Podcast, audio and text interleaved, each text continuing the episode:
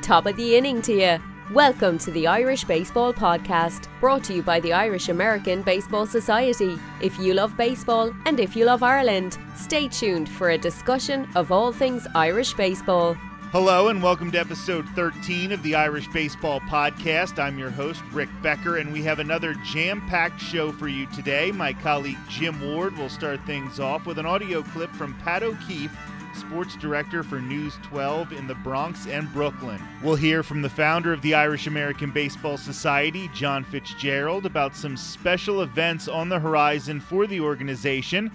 We'll wrap up the show with my interview with Patrick Mahoney, who's the author of Recovering an Irish Voice from the American Frontier. This is an interesting topic for anyone who loves Irish or American history. Right now, let's turn things over to Jim Ward. Thanks, Rick. I'm Jim Ward, and right now we're going to be listening to an answer from Pat O'Keefe. Among other jobs in the sports industry, Pat is the sports director and anchor for News 12 in the Bronx and Brooklyn. Hear more of my colleague Rick Becker's interview with Pat O'Keefe in episode 11 of the Irish Baseball Podcast at irishbaseball.org. Right now, Pat O'Keefe will discuss how he discovered that sports journalism and broadcasting was the right career path for him. You know, it's the classic, I think, story of I had the tape recorder when I was younger, starting around 10 or 11 years old. I would turn down the sound watching the Yankee game. I grew up in Yonkers, New York, just outside of the Bronx. My dad was and is as big a Yankee fan as you'll find, so I became as big a Yankee fan as you'll find. And I would turn down the volume and I would do play by play. I had a scorebook. I would watch the games at home and I would keep score at home. I remember that was especially challenging during the All Star game, back when they let pitchers hit in the All Star game. All the changes and all the lineup changes. But you know what? I kept up to date. And this was before the days where now, you know, if you miss a couple of innings or a couple of batters, you hop on ESPN.com, you read the play by play. Back then, you had to keep up to date. Otherwise, you would miss something and you'd have to piece it together yourself. So I always had that level of interest in sports beyond a normal fan. And my friends growing up, we all played sports. We were all into sports. It wasn't until I was around 12 or 13 years old that I realized that my interest level in this was probably at a different point than theirs was. And they were great fans and they loved playing and they loved watching the games, but I never wanted to do anything in my life outside of sports. And I'm 41 years old now, knock on wood. I haven't had to do anything in my life outside of sports right now. So um, while it's nowhere close to being finished, it's been a pretty good run so far. Uh, and you know, then you get to uh, you know, high school I played sports. College, my sports playing career was pretty much over by the end of my freshman year, and then you start concentrating on the things and training yourself for a possible career. You know, I, I and it wasn't just broadcasting back then. You know, I was I'm so old now that I was going to high school and college when people read newspapers. So I would, why well, I wanted to, my dream job, if you ask me in high school in the 90s, I wanted to be the beat writer for the New York Post for the Knicks. That was my dream job. The Knicks were huge back then. Um, obviously, the media business has certainly shifted, and it started to shift significantly when I was in college. Uh, a perfect time for me because I was able to kind of switch my focus from print journalism to electronic journalism, whether it was you know, play by play on the radio or television or uh, sports anchor role that I have filled for News 12 for the last 14 plus years. And, you know, 14 years later, I'm, I'm, I'm still doing all of those things. That was News 12 sports anchor and sports director Pat O'Keefe talking about how he discovered that sports journalism and sports broadcasting was his right career path. My career path getting to sports broadcasting kind of also took a weird uh, trip as well. And I kind of relate to what Pat was talking about because when I was a kid, I'd be listening to play-by-play guys like Ken Coleman and uh, Joe Castiglione uh, of the Red Sox, uh, uh, Ned Martin, uh, who was on radio and then would go over to NESN uh, for the Red Sox as well. Bob Wilson, the legendary Bob Wilson, calling Boston Bruins hockey and uh, uh, of course uh, Boston Celtics basketball. Gil Santos, the great WBZ sports broadcaster who covered the New England Patriots for many many years on radio. So I was lucky to grow up and listen to all these outstanding play-by-play guys, and then later on, you know, getting to listen to guys like Doc Emrick and you know some great baseball guys as well. Uh, of course, growing up Saturdays watching Vin Scully on the NBC Game of the Week with Joe Garagiola and Tony Kubek.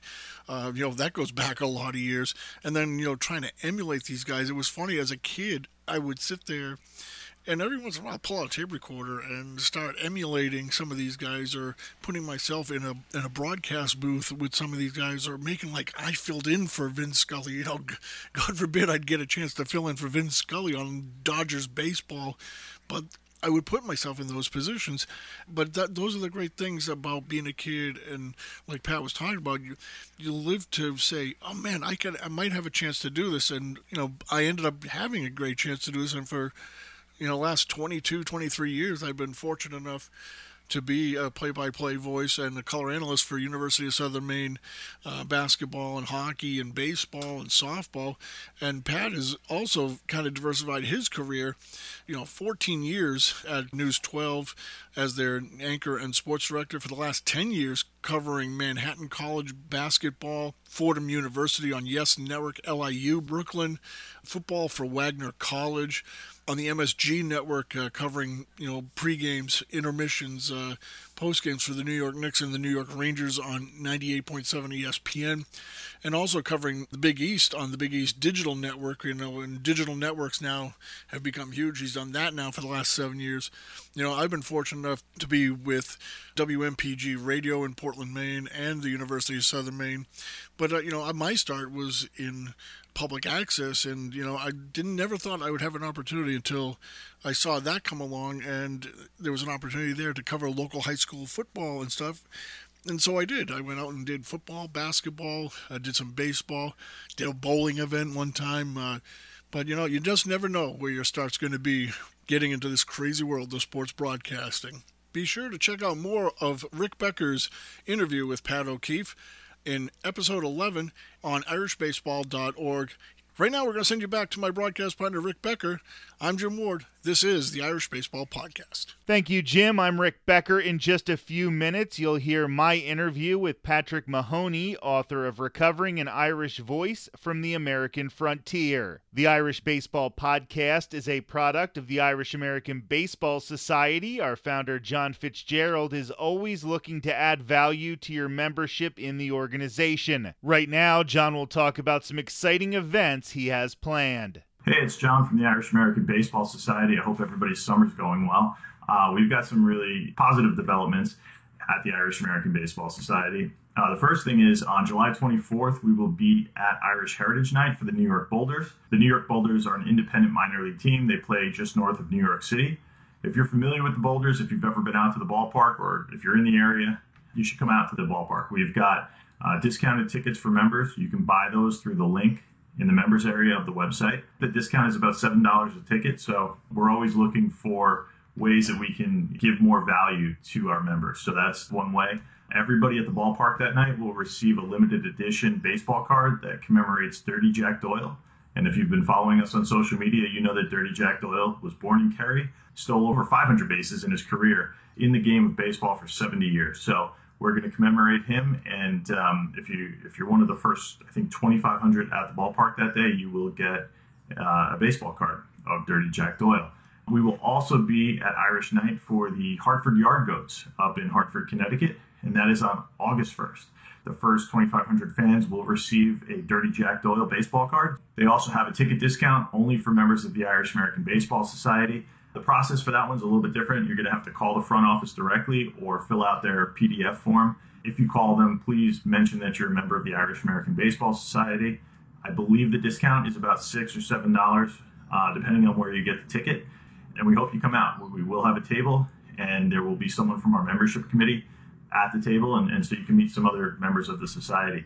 You know, looking big picture, we are trying to to do more of these things this year hopefully getting to the point where we can do some indoor events uh, over the winter and then uh, do some stuff in the spring as well. And, and, members of the Irish American Baseball Society will always receive either exclusive access or discounted tickets, depending on how big the event is. That was John Fitzgerald, founder of the Irish American Baseball Society. I'm Rick Becker on the Irish Baseball Podcast. Right now, it is time for my interview with Patrick Mahoney, author of Recovering an Irish Voice from the American Frontier. How are you doing today, Patrick? Doing great, Rick. How are you? I am excellent. I'm very excited to talk about your new book, Recovering an Irish Voice from the American Frontier.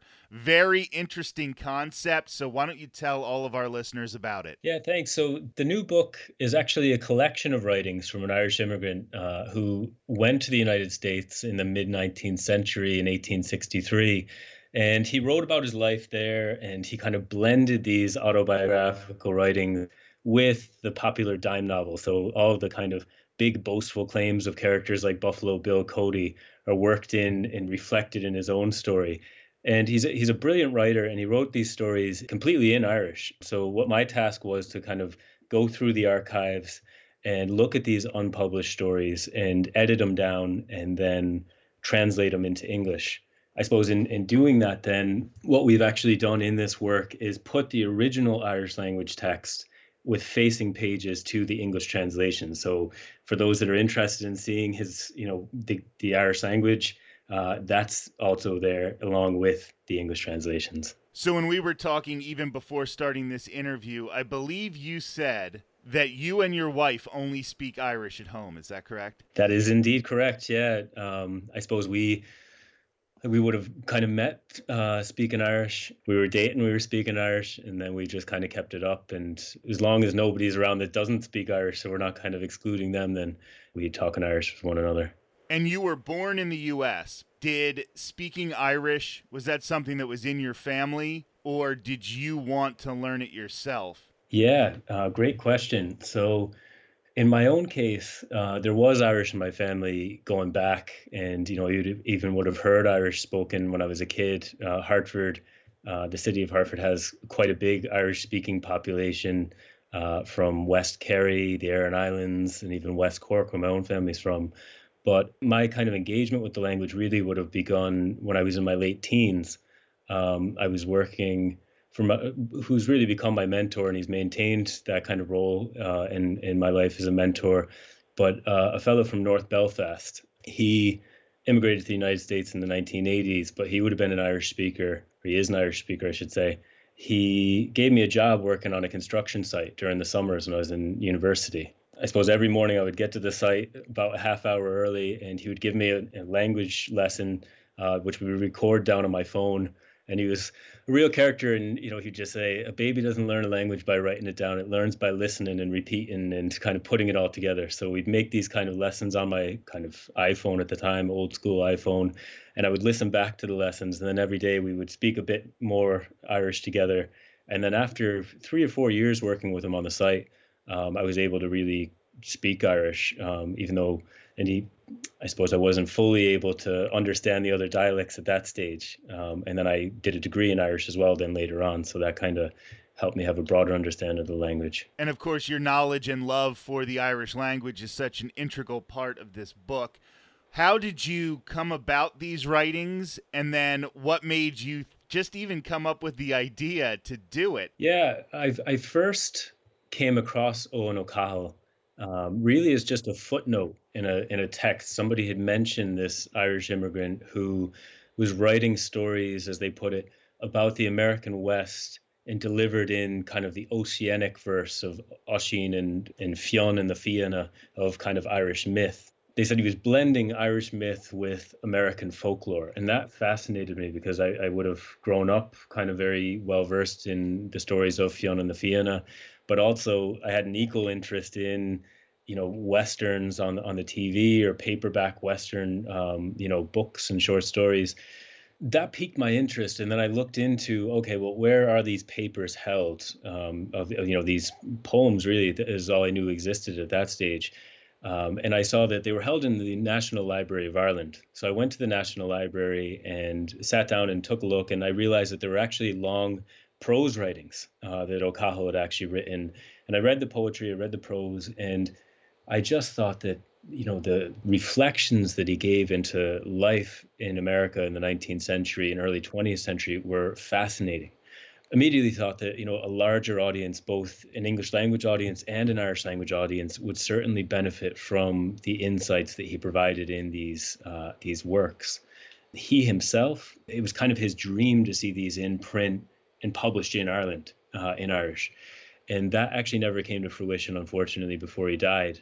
But he was sending them back to Ireland to be published. In some sense, I, I was kind of attempting to um, fulfill his wish to see these stories uh, reach the hands of readers. That has to be incredibly rewarding to have been able to do that, knowing that he was writing all of this in an effort to get it published, to get it published in Ireland, to share these stories. And he wasn't able to do that necessarily, but now you have been able to all these years later, like a hundred years later, you have been able to get these published and kind of accomplish his dream. Yeah. I suppose one of the, the most rewarding things for me in this whole process of putting the book together and seeing it come out and actually, you know, having it in my hands has actually been during the the research. It was actually during the first lockdown last year here in March or February I was able to make contact with some of his descendants, both in Limerick and in California.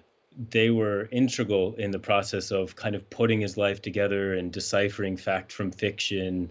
I suppose just even providing, you know, some of his papers and images of him to see since it's come out. You know, I've sent over copies to um, to both, you know, sets of families in Ireland and England, and to see their, you know, satisfaction at it um, and their kind of you know, their delight to see their ancestors' work in print uh, has made the whole thing worth it for me. So, did this almost start as a quarantine project for you? Was this one of the things that you tried to do to make it through everything going on with the pandemic? Or was it something you were planning on doing beforehand and that just gave you the time? Well, if it didn't start as a quarantine project, it quickly became one, I think I can say. But I'd actually gotten uh, funding from the Irish Fulbright Commission uh, to carry out the project.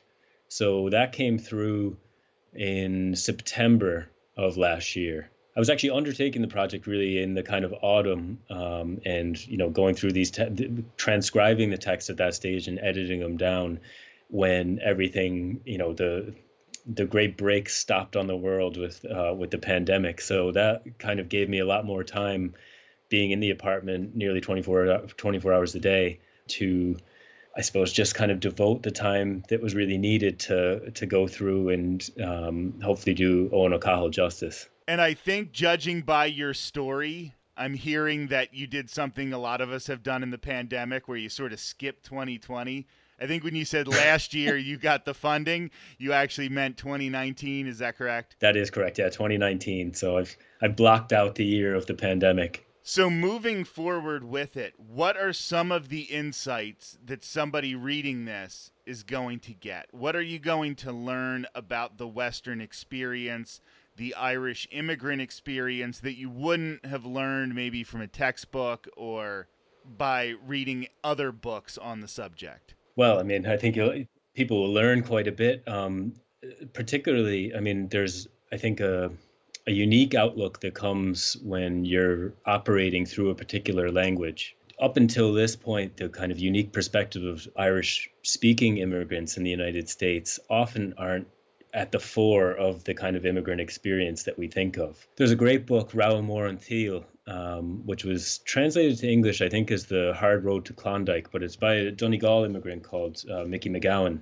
He talks about his kind of journey going out to the Klondike and pretty much everywhere in between as well uh, in the West. But Owen O'Cahill, uh, I suppose, provides a different experience than than Mickey McGowan, and he wasn't a native speaker of the Irish language. He learned the Irish language, very much kind of chose to represent his story through the medium of Irish. One of the most fascinating things I think that we can say about Owen O'Cahill, he adapts the language for the landscape and the kind of physical landscape, but also the historical and cultural landscapes around him. Uh, for example, he makes up Irish language words for things like the little bighorn. Um, our Beag Mór is the Gaelic word he gives to that. And also for everything from conflicts with Native American tribes to building a cabin in the, the Michigan wilderness. He describes all of these things through the Irish language, and he has a great sense of humor as well, which I think really comes through in his writings. I'd be interested to hear some of those conflicts with the Native American tribes and different interactions with Native Americans on the frontier because there actually has been sort of a, a kinship in some ways between Native Americans and the Irish people, but then you have an Irish immigrant who probably has maybe a different experience in that relationship. If you could maybe talk about that a little. Yeah, that's brilliant. I think Owen O'Cahill actually is a, is a perfect example of, of the kind of complexities of those relationships because in his earlier stories set in the American Southwest, they are very much typical of the kind of conquest narrative or the you know the narrative of westward expansion and the conflicts that arose as a result of the westward expansion. He depicts himself as a member of the U.S. This was a member of a wagon train, but attached to a company of the U.S. cavalry. In one instance, he describes this kind of um, masterful counter ambush of an Indian war party in which they kill the whole war party and there's a Mexican member of his kind of group that scalps the corpses, and it's in very vivid detail there. But then, on the other hand, in his kind of later stories, he does depict a sympathy for Native Americans and depicts them in a really favorable light. Oftentimes, they're kind of his hunting partners. And there's one story where uh, there's a French American fur trading agent who has a few, I won't give give it away, I'll, I'll leave the spoiler alerts but he has a few un, kind of unfortunate circumstances, and he notes that he's turning his back forever on his own race. And he actually goes and lives with a group of Native Americans, um, and they welcome him in. And O'Cahill, you know, in quite uh, sharp language, depicts the difference between colonial settlers and the Native American way of life. You get a little bit of both throughout the course of these stories, but then even I suppose in terms of American expansion and American imperialism, O'Cahill is just a very complex character. I have one letter included in the book where he actually talks about the outbreak of the Spanish American War in 1898. And he kind of supposed to show this kind of bicultural sense of identity. He says, after American intervention in Cuba and the Philippines, they'll actually have the type of government that I'd like to see in Ireland. so he sees it in a totally positive light, devoid of any of the maybe negative consequences. But he would have been very much a man of his time uh, throughout the time that he's writing, whether it's the mid 19th century or the kind of early 20th. That was Patrick Mahoney, author of Recovering an Irish Voice from the American Frontier. For Mr. Mahoney, Irish American Baseball Society founder John Fitzgerald, Pat O'Keefe, sports director for News 12 in the Bronx and Brooklyn, and my colleague Jim Ward. I am Rick Becker, and this has been episode 13 of the Irish Baseball Podcast. This episode marks six months of doing this show, and I want to personally thank all of you for the support. Thanks for listening to the Irish Baseball Podcast. The Irish Baseball Podcast is a production of the Irish American Baseball Society. Visit us online at irishbaseball.org and connect with us on social media. And remember, there's no place like home.